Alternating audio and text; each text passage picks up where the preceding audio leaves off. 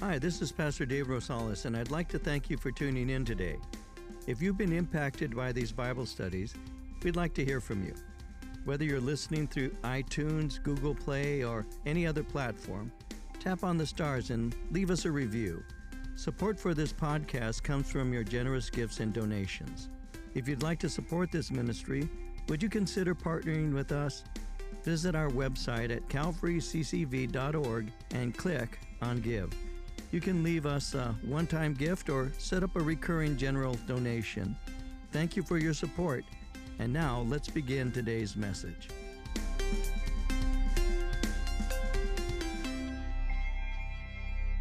Acts chapter 5, I'll begin reading at uh, verse 1. I'll read verses 1 and 2, but I'm going to take you back into chapter 4. Just be aware of that. I'll introduce this, but I'll move into chapter 4, give you some background, develop it, and move into the context as to why chapter 5 is, uh, is such an important uh, portion to see. So, beginning at verse 1, reading to verse 2, chapter 5, book of Acts, a certain man named Ananias with Sapphira, his wife, sold the possession and kept back part of the proceeds. His wife also, being aware of it, and brought a certain part and laid it at the apostles' feet. And so in our last study, just to bring you up to speed, and perhaps some of you weren't with us uh, last week, in our last study, uh, Peter had given a message. And we looked at the two reactions to the message that Peter had given. Uh, you remember the context. Peter and John, the apostles, had, had gone to the, to the uh, temple to pray at the hour of prayer, which was three o'clock in the afternoon. As they were about to enter in, uh, they encountered a, a man who was crippled who asked them for a charitable donation, for alms. Instead of giving him alms, Peter had done something much greater. Uh, by the power of the Holy Spirit, uh, he performed a miracle, and the man was healed. Now, he had been crippled from his mother's womb, but was made to walk. And, and he entered into the area with them, temple area with them, and, and he was walking and he was leaping and the scripture says, and he was praising God. And, and when this happened, a crowd had formed to marvel at this. Well, that had given the apostle Peter an opportunity to preach to them about Jesus. And as we, we saw, Peter's message had two basic effects. You see, some who had heard the message believed what he had said, and they came to faith in Christ. And as a result, the number of the men of the church grew to about 5,000. Now, there were others who heard what he was saying, but they had a different reaction. You know, obviously, they, uh, there's always going to be someone in the crowd, if you will, who will hear, but they rejected Jesus Christ. And again, not everyone hearing the gospel has a desire to receive salvation that's being offered. Now, the ones who most openly rejected the message were the religious leaders these men had faith in their system. They rejected Jesus Christ. And, and the result was that they put Peter and John into custody. Now, Peter's message had been centered on the re- resurrection of Jesus Christ. Now, these leaders, though, were from a, a sect called the Sadducees. And the Sadducees rejected resurrection. In Acts 23, verse 8, it reads Sadducees say that there is no resurrection and that there are neither angels nor spirits, but the Pharisees believe all these things. So they had put Peter and John into custody. The next day, they questioned them. They were angered, they were troubled because they had been preaching that Jesus was resurrected. And so, as we saw, they, their response was interesting. How dare these ignorant and unenlightened men teach these people? So Peter, being filled with the Holy Spirit, boldly made it clear how it had happened. He said it was in Jesus' name, whom they crucified, but God had raised from the dead. Now, he had already said something like that when he had originally preached the gospel in Acts 3. In verse 16, he had said, In his name, through faith in his name, well, that has made this man strong, whom you see and know. Yes, the faith which comes through him has given him this perfect soundness in the presence, he said, of you all. So Peter and John's boldness had made them take note of what they said. These men were not formally trained, they were without status, but the work could not be denied. They didn't want the message to spread any further. They tried to stop them. They threatened them severely. They promised them great punishment. You are not to preach, pray, or perform any more miracles in his name, was their command. But they couldn't deny what happened, and they were fearing the people. The common people had heard Jesus gladly, and once again, this is happening. They wanted the original Jesus revolution, the original Jesus movement crushed. Well, instead of stopping, they continued on. The most they could do was threaten them. They had no way to punish them. And because of this, they let them go, as we saw, having nothing to charge them with. When you pick up in chapter 4, verse 23, it says, Being let go, they went to their own companions and reported all that the chief priests and elders had said to them. So they returned to their own people. It says they returned to their own companions, probably the original 120. Remember, they had spent a night in jail. They boldly had proclaimed Christ to the council. They'd been threatened, they're tired, now they're drained. And so what happens is they need some encouragement, they need some comfort. You see, this persecution, which was initially started by the religious leaders, persecution has a way of drawing believers into unity and support. You see, in battle, petty things disappear. You begin to focus on the more important. And that's why verse 23 tells us they went to their own companions and reported all. They went again. The word companion really speaks of their own people. They went to their own people who undoubtedly were busy praying. They gave a report of what had been said to them, as well as their own response. So, I want you to notice that the result wasn't that they complained against the religious leaders.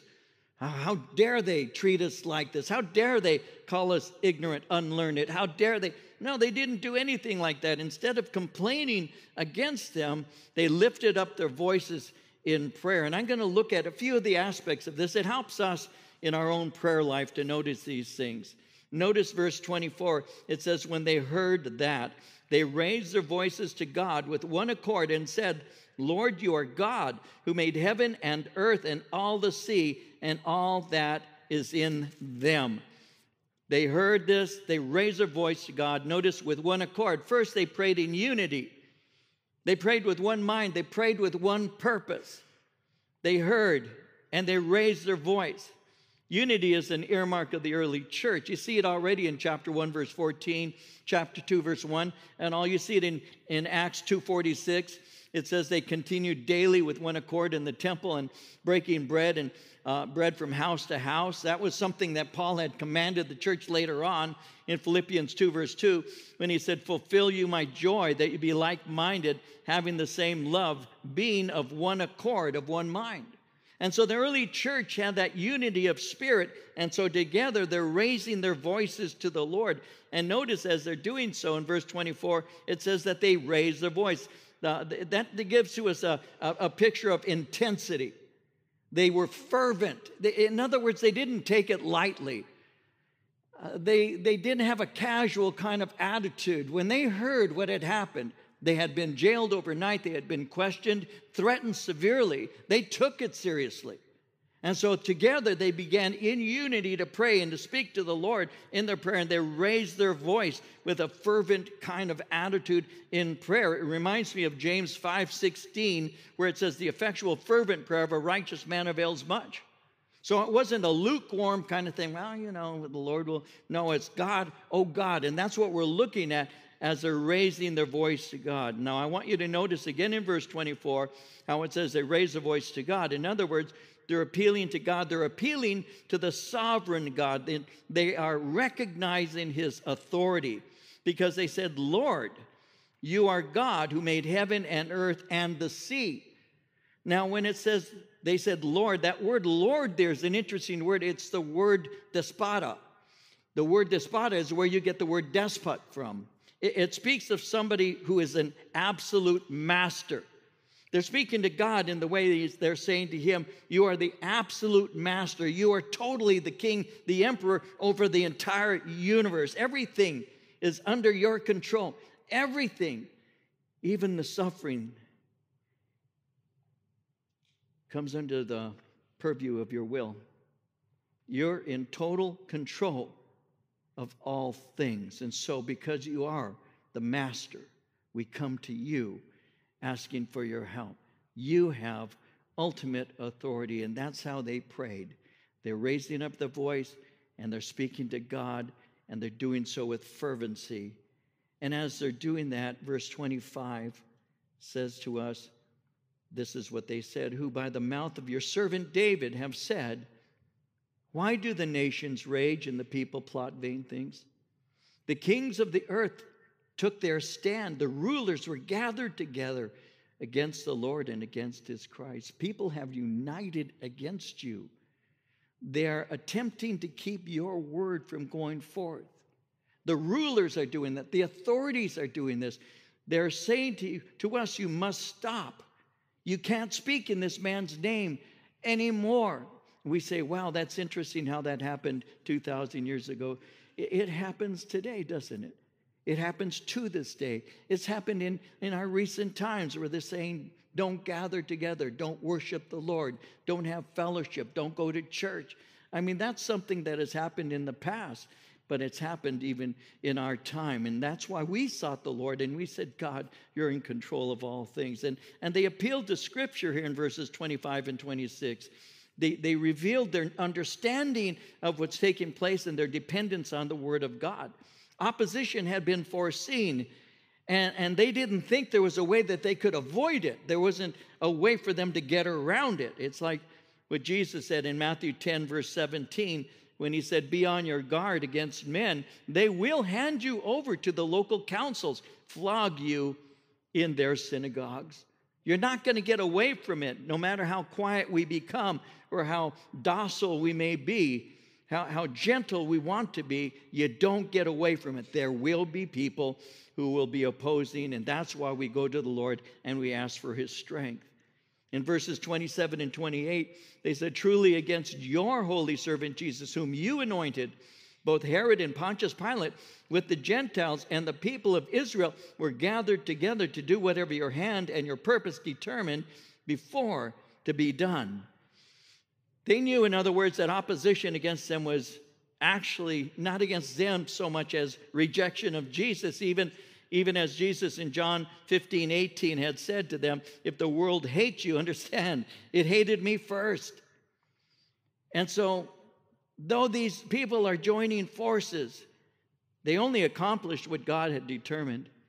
His son had been given for the sin of the world according to his plan of salvation. So they appeal to Scripture for an understanding of their situation.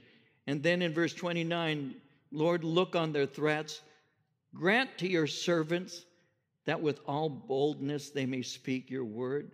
By stretching out your hand and hand to heal, and, and that signs and wonders may be done through the name of your holy servant Jesus, even as you had just recently raised this man who had been crippled from his mother's womb and had been crippled for 40 years. Stretch out your hand and do even greater works. Can you imagine what it would have been like to be that man who, for 40 years, over 40 years, the scripture says, had been depending on other people for every single thing in his life. Every single thing. People had to carry him to this place called the gate, called Beautiful. They had to take him back. They would have undoubtedly bathed him and clothed him and even perhaps fed or helped to feed him every day. Every day. Not for a week and not for a month and not for a year, not for 10 years, not for 20, not for 30, but over 40. Can you imagine that for a minute? When my mom broke her back, my mom broke her back her last year of life. Mama had fallen, she broke her back. I actually had been in New Mexico. Mama lived in New Mexico with my sister, and I had been in New Mexico. I was doing some ministry, and I was on the way to the to the airport. We we're flying out, when I got a call, my sister said, Mama fell down, Dave, and she broke her back. I wasn't able to see my mom. We were on about to go to the airport to leave. And so I, I would talk to my, my sister, still do twice a week to see how things are going. When I could speak to my mom, I would. My mom went through um, a broken back, but she also had dementia severely uh, affected her in her last last uh, year of life.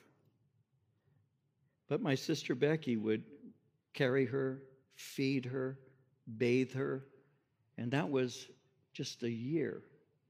Imagine 40 plus years of having that in your life.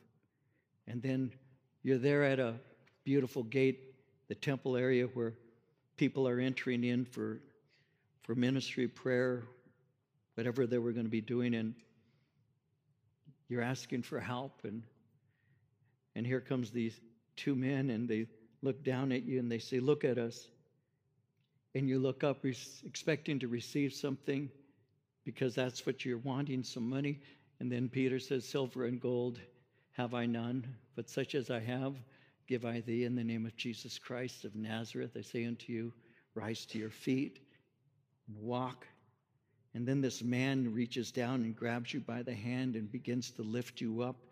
And from the soles of your feet, your ankles, your, your legs begin to, to be strengthened. And before you know it, you're standing and you're so amazed. Can you imagine that? 40 plus years of depending on everybody else. And now you're walking and you begin to jump, you're leaping, and then you're praising God. And the result is that the people begin to be amazed and wonder. But here come the religious leaders, and they see this taking place. And because they're preaching Christ and the resurrection, and because these are Sadducees who didn't believe in it and they were involved in the death of Jesus, they had thought that this had been stamped out. Now these people are doing even worse. They put him in custody, they bring him out. They say, You can no longer speak in the name of this man. You cannot preach or pray or do anything in his name. And then Peter comes and he and John, and they're giving a report to these people and saying, This is what happened. And, and this is why they're praying. So they're lifting up their voices to the Lord and, and they're saying, God, we know this was part of, of the plan that relates to you. We, we understand opposition is going to come. We know that it's against Jesus, not just us. But even though they joined forces, they cannot undermine what God has determined. And then they say in verse 29, now, now, Lord, look on their threats, grant to your servants that with all boldness they may speak your word by stretching out your hand to heal. You've done it before, continue to do it. You see, Lord, we want to please you. We, we, want, we want boldness and courage in the face of opposition. We've been commanded to no longer speak, so strengthen us because we're going to. It's going to get worse. Grant us courage and grant us strength in the, in the face of the danger. We've received orders in the Great Commission to go out to the world and preach the gospel. We want to be faithful. You've performed tremendous miracle. Please empower us and do, do even more and it says as they're, they're praying, verse, verse 31, they had prayed, the place where they were assembled together was shaken, and they were all filled with the Holy Spirit, and they spoke the word of God with boldness. And that's how you have boldness. It's not just, it's just, it's not just the personality that you may have. We have people, I've known people who are very bold. They, uh, are they're, they're, they're the kind of people who just will just say it the way it is, but it isn't a, a natural courage and boldness, it is a supernatural courage and boldness that you're asking God for. Lord, give me words and wisdom which none of my enemies can gainsay nor resist. Give me words that are anointed by you so that when I speak forth your word, it is obvious that your anointing is upon me as I do so. So that people will know that it's not just somebody speaking, but that you, by your spirit, are speaking through them. Lord, this is what we desire. We want to be visited by your power. You see, this opposition, which would turn into persecution, has already begun to refine them, and their need for God is increasing. We want to have a greater impact, is what they're saying, and I believe that the church needs to pray in such a way even today. And so, as this is taking place, it says that they're speaking the word of God with this courageous, this boldness. It says, verse 32, the multitude of those who believed were of one heart and one soul. Neither did anyone say that any of the things he possessed was his own, but they had all things in common. And with great power, the apostles gave witness to the resurrection of the Lord Jesus, and, and great grace was upon them all. Nor was there anyone among them who lacked, for all who were possessors of lands or houses sold them and, and brought the proceeds to, of the things that were sold, laid them at the apostles' feet, and they distributed to each as anyone had need. And, and Joseph, who was also named uh, Barnabas by the apostles, which is translated son of encouragement, a Levite of the country of Cyprus, having land, sold it and, and brought the money and laid it at the apostles' feet. And and so the church is growing rapidly. I want you to notice verse 32. It says, the multitude. The church is growing so rapidly that numbers are no longer being recorded or mentioned. And a growth is a direct result of the Spirit moving amongst them. Now, again, notice with me that Luke emphasizes they were of one heart and one soul. Their unity was in the Lord Jesus Christ. They were sharing life together, they were worshiping God, they served one another. They wanted to reach a lost world with the gospel. And so this is taking place. In verse 32, it says, Neither did anyone say that any of the things he possessed was his own. The, the fruit of this love and unity is generosity to those in need. They considered their possessions to be part of their stewardship. If someone had a need, they made sure that that need was met. That, that was something, by the way, that when I first got saved really impressed me. Some of you will understand the context of what I'm trying to say, and I'll make it as brief as possible. But prior to coming to faith in Christ, my last few years prior to doing so from 15 to 20 was filled with alcohol and drugs. And so by the time I was 20 years old, I'd already established kind of a relationship in a counterculture kind of friendship. So my friends and I were part of what was called counterculture at that time. And so in that counterculture, though we called each other brother or sister, that's what we called each other, in fact, we weren't, and we knew that. So we would lie to each other and rip each other off. That was just part of the context of our brotherhood. So, if you had pot, I was I liked that. That was I liked it. Even before I had glaucoma. If you had pot, I had a car. I'll give you a ride if you give me three joints. So you would bargain. That was our relationship.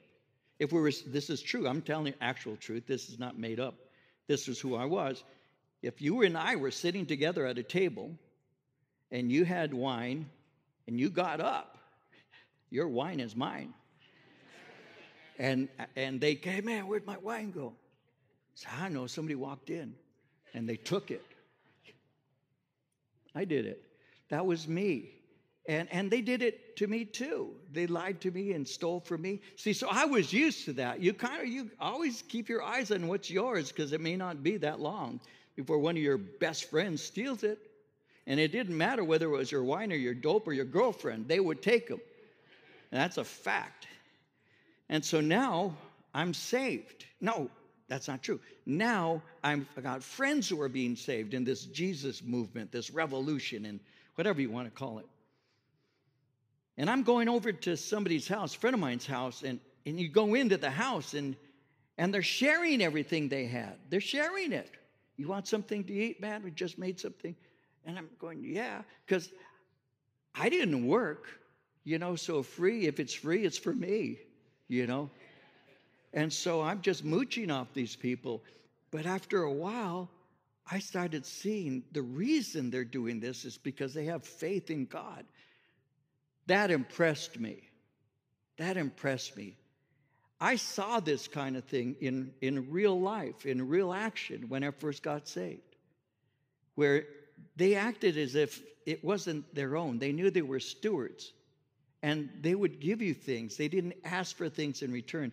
The Lord really used that in my life to show me what generosity actually was what, what, what this kind of thing is. And that was the earmark of the, the early early church. It was an evidence of, of conversion during that day, and it remains to be that way even to this day here. That was something that truly did, did speak to me. Notice how verse 33 it says, With great power the apostles gave witness to the resurrection of the Lord Jesus. Great grace was upon them all. Even though they had been forbidden to speak in the name of Christ and to preach the resurrection, God's grace and power is upon them, and that's exactly what they would do. They would preach the resurrection, they faithfully preached the gospel. Now, again, if somebody had anything and somebody else needed something, they began to uh, take care of them. It says in verse 34 Nor was there anyone among them who lacked. All who were possessors of lands or houses sold them, brought the proceeds of things that were sold, laid them at the apostles' feet. They distributed to each as anyone had need. At first, you'll see later in chapter 6 that they had actually had to de- develop a, a way of distributing. The apostles shouldn't be taking care of these things. They, they eventually handed the, the uh, responsibility to do that to others who are, called the first deacons in the church. But they would, originally, they would just lay them there. In other words, put it under the supervisor uh, uh, ship of the apostles. And they would make sure that these things were uh, distributed. Now, I want to pick this up and move into chapter 5 because this leads us to chapter 5 and, and the study we're going to be looking at. It says in verse 36 in Joseph, who is also named Barnabas by the apostles, which is translated son of encouragement. He was a Levite of the country of Cyprus, having land, sold it, and brought the money and laid it at the apostles' feet. So he's closing that section by introducing Barnabas. He was a Levite, meaning he was a member of a priestly tribe. He was from Cyprus. His, he was an encourager, that's what his name means, and he's also submitted to apostolic leadership. That's your introduction, and now you have a chance to see Ananias and Sapphira. But, and notice how he begins, but a certain man named Ananias with Sapphira his wife sold a possession and kept and he kept back part of the proceeds. His wife also being aware of it and brought a certain part and laid it at the apostles feet. Satan joining the church. By this time generosity for the members of the church has become fairly normal. From the birth of the church generous concern for its own members had absolutely become what they do. In Acts 2 44 and 45, it says, All who believed were together, had all things in common, sold their possessions and goods, divided them among all as anyone had need. You saw that also in chapter 4, verse 32 to verse 35. God was moving in mighty ways. That the people in the church were excited is minimizing what actually was taking place. They were so blessed at what was happening.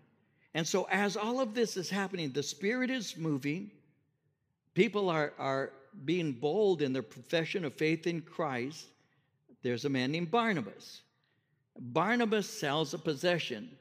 And in doing so, he was noticed. His name is mentioned here.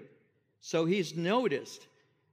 Joseph, who was named Barnabas, sold land and brought the money. He was noticed. I want you to see that.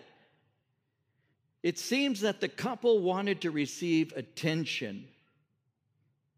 When Barnabas received this and was noted in that, it, it appears that Ananias and his wife Sapphira wanted to join in and gain attention. It seems that they thought they could also get attention, maybe even a position, but they wanted to do so with a lesser sacrifice. You see, Ananias sold property and he gave a portion over to the apostles' care. So his greed and his hunger for riches overruled any impulse to give him faith. One commentator says it appears that he gained a partial victory over his greed, but not a complete one. Now, they are professing believers, but there's no assurance that they were genuine followers of Christ. Why is that? Well, because according to Acts 4:32, All who were genuine were of one heart and one soul. They were not of one heart and one soul with the rest. They weren't of that sort, but they were trying to appear to be genuine believers. Once again, I saw that when I first got saved.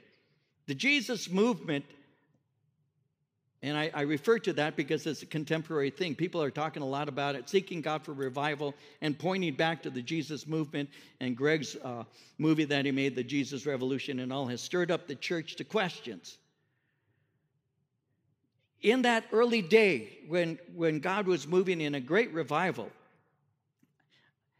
I got taken to a Maranatha concert, a Christian concert at the Hollywood Palladium, and there were about eight of us or so that went. Out of the eight that went to this particular concert, all eight of us had professed to be people who believed in Christ. All well, I was the one who wasn't. I was the unbeliever that they had kidnapped. But there were seven who were believers and me. I got saved these people all would gather in the same house. We would have we would go to Calvary Costa Mesa for Bible study with Lonnie Frisbee. Then we'd go back to the house and we'd have afterglow. That became the norm for me for the first three months of my walk with the Lord.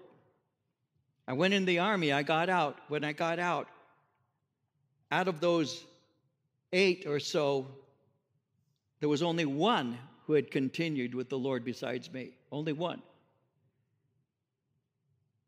Why was it that they were wanting to do that? Well, at that time, guys, and this I know it, it'll sound weird to those of you who perhaps are younger and, and, and don't realize that this, this does happen, and it did happen. Um, Hollywood got caught up with it. The music world got caught up with the Jesus movement. There were people who were bringing out albums that, uh, you know, we used to call them albums. I don't know what they're called now, CDs or whatever, but albums, a little ancient history.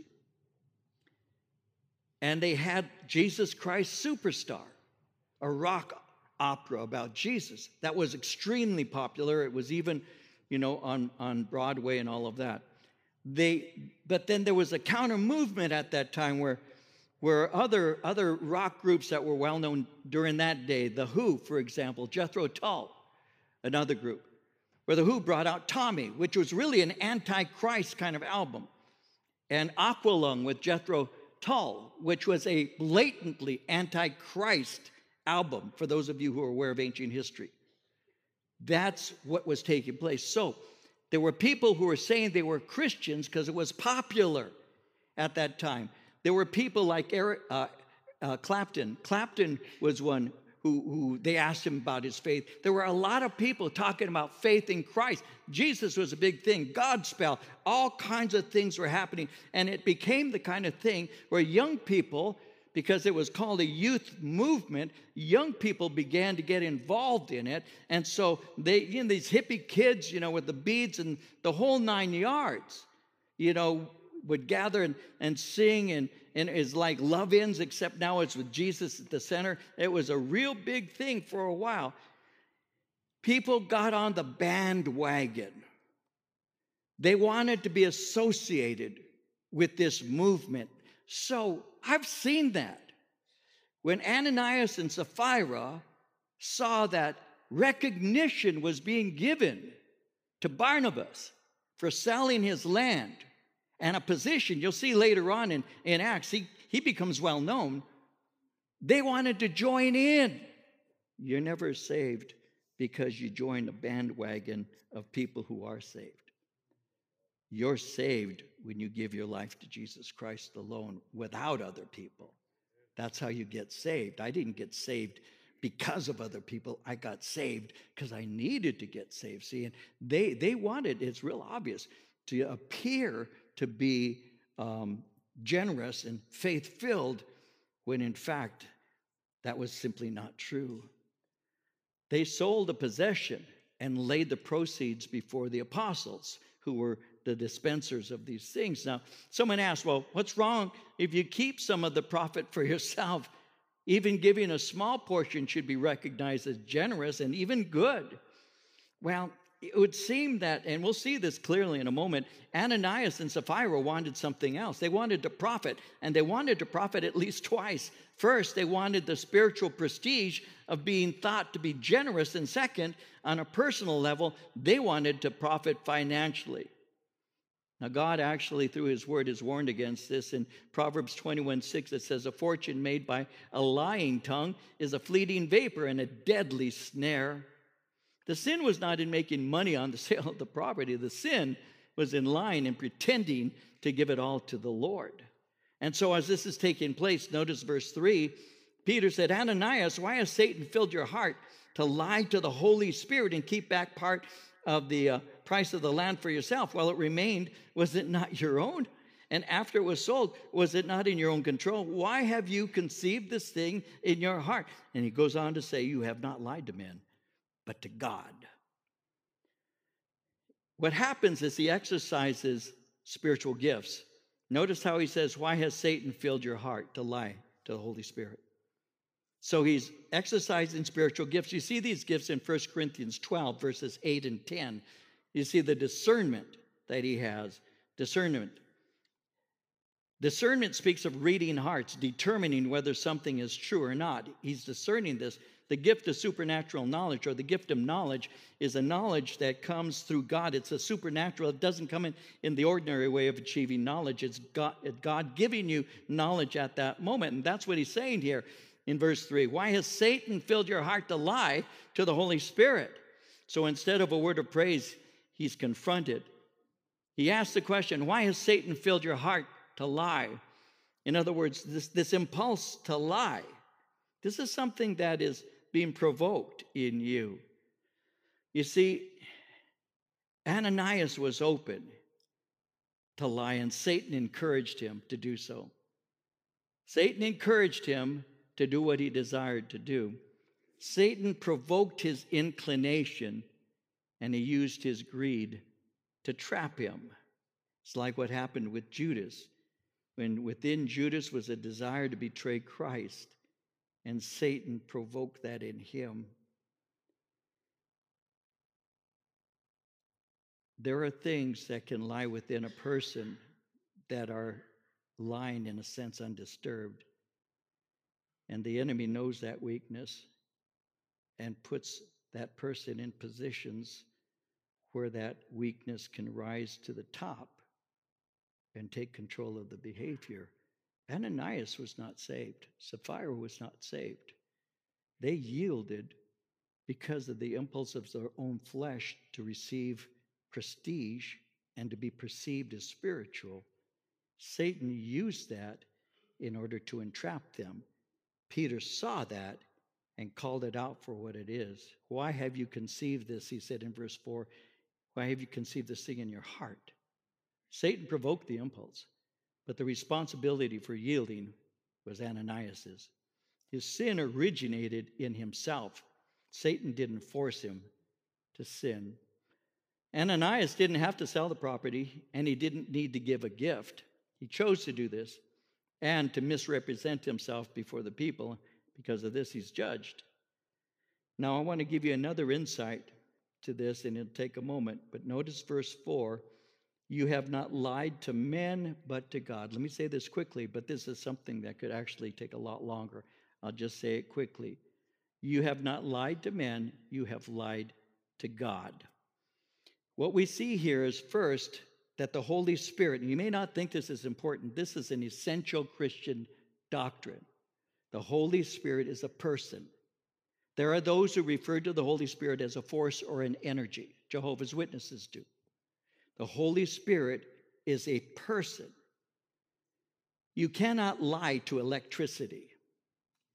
You can't walk up to your Tesla and lie to it. You can't because it isn't a person, it's just a force or energy.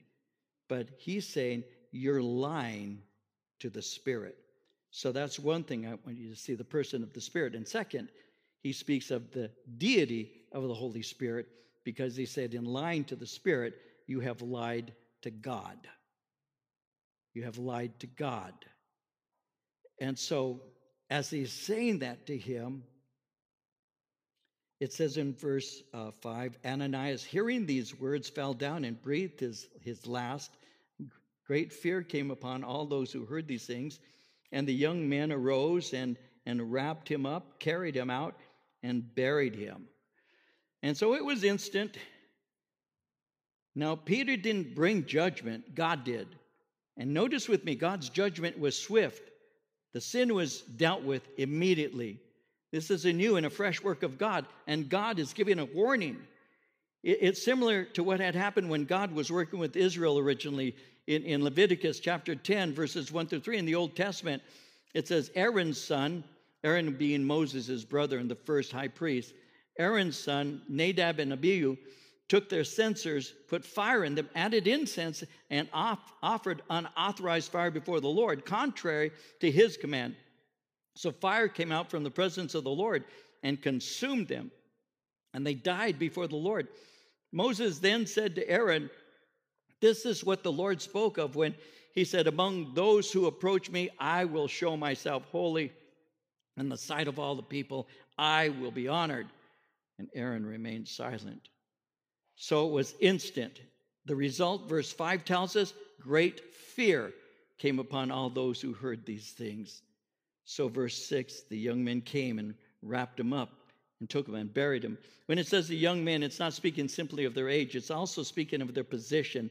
They were similar to what would eventually become deacons, and, and they put him in a winding sheet, buried him immediately because the climate, in that climate, bodies would decay quickly. Now, verse 7, and we'll roll to, roll to a conclusion. It was about three hours later when his wife came in, not knowing what had happened, and Peter answered her, Tell me whether you sold the land for so much. And she said, Oh, yes, for so much.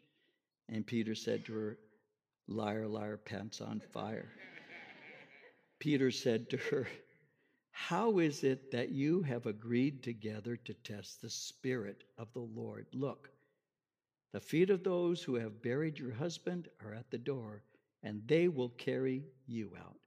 Immediately she fell down at his feet, breathed her last the young men came in and found her dead, and carrying her out, buried her by her husband. Great fear came upon all the church and upon all who heard these things. Through the hands of the apostles, many signs and wonders were done among the people. They were all with one accord in Solomon's porch, yet none of the rest dared join them, but the people esteemed them highly. Peter gave her an opportunity to confess and to repent, but she continued to lie. She may not have known what had happened. You see, three hours had passed and he hadn't come home. So when Peter asked this, she, she may have thought that they were going to receive even more honor. But Peter said to her, This is what you've done. You see, Sapphira knew her husband had done this and she had agreed with him. And even though it was he who lied, she consented to it and was also guilty along with him. They desired to be regarded as important disciples, but they weren't disciples at all. They wanted to appear to be. And that's why Peter in verse 9 asked, Why have you agreed together to test the Spirit, to entice the Spirit? See, in attempting to deceive the apostles, they were actually testing God's Spirit. Was the Spirit empowering these men, gifting these men, leading these men? The church was in its infancy. Sin was not welcome in the body of Christ. So her sin was exposed and it was dealt with. And once again, God's judgment was swift. What is the response? Verse 11 Great fear came upon all the church.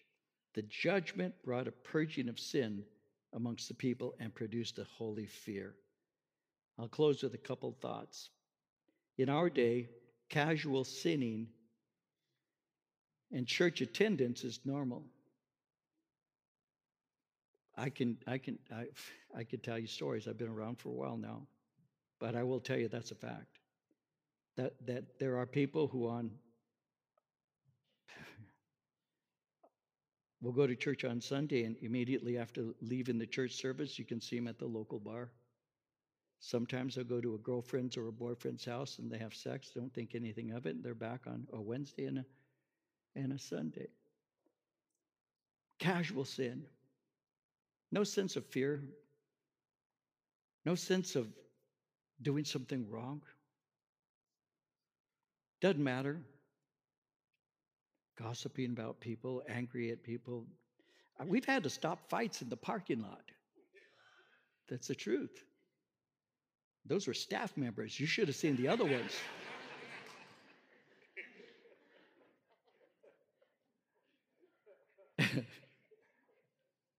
What we really have, we've had to stop fights in the parking lot. I can go on, I won't because I've only got a couple minutes.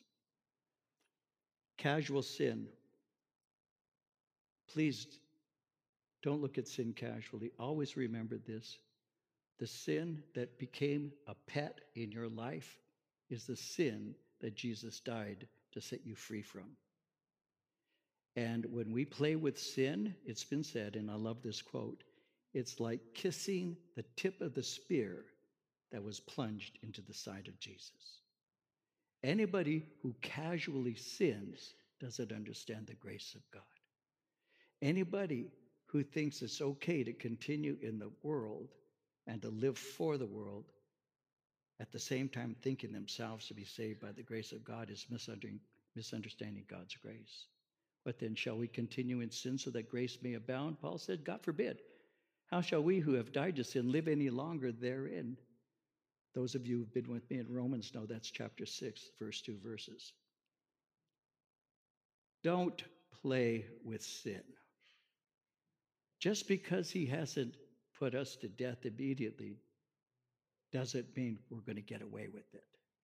Your sin shall find you out, and ultimately it will be exposed. 52 plus years serving the Lord, 50 years teaching the Word of God in September. And I can tell you by experience, there are quite a number of people who think they can get away with it and you can't. And when they're caught, very often they'll say, I don't know why God is treating me this way. It's a good thing your name's not Sapphira or Ananias. If you're playing with sin, stop it. Die to it. Ask God for help because the God we worship is a holy God. And we are not to misrepresent him to the people of a nation that is going to hell in a handbasket. If there's ever been a time for the church to get serious, it's right now. And there are numbers of people who are giving up the lives of their children to sports. Oh, it's Sunday and they're on a traveling team and we have to go to. And that child is learning what your faith is, not by the two minute devotion that daddy does before they play but by the lack of fellowship and need for the word that they see in their parents. And we're losing a generation because of lazy disciples. Don't play with sin.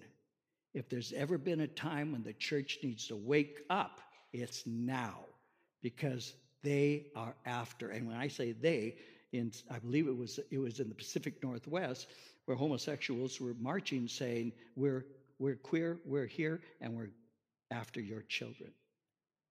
They're after your children. Is that a conspiracy mind? No, that's what they're saying. And we're saying, oh, no, they're just kidding. No, please, perhaps somebody needs to hear this in this way. I'm trying to be clear. Wake up. Listen, I got four kids, I've got a number of grandkids, and time passes by that fast. What happened to that two year old who's now become a 40 something? What happened? Those days went, and you cannot get them back. They're gone forever. And all you have is this moment. So do not take it lightly and do not play with sin. If there's ever been a time when the church needs to wake up, it is now. We need to wake up. I'm serious. I'm serious. Casual sinning is going on in the church. You see, God's grace is, is amazing, and, and He gives us space to repent. But 2 Timothy 2:19 says it like this: The foundation of God stands sure. Having this seal, the Lord knows them that are his, and let everyone that names the name of Christ depart from iniquity. May people know you, know me, as people who love Jesus and live according to his word and walk in his spirit. May that be our testimony today that people know you love the Lord. No, you're not perfect not, not this side of heaven, but you are most certainly moving towards the direction of more and more sanctification in your life. And those sins that you used to have as pets have been put away, they've been put to death, and you're moving forward because of Jesus Christ. Awaken, thou that sleepest, and Christ shall shine upon you, Paul told the Ephesians. We need to awake. We need to walk in the Spirit. Ananias and Sapphira were pollutants in the body of Christ. They were removed. May God work in us to purify us so we can be used by Him for His glory. Amen. Amen.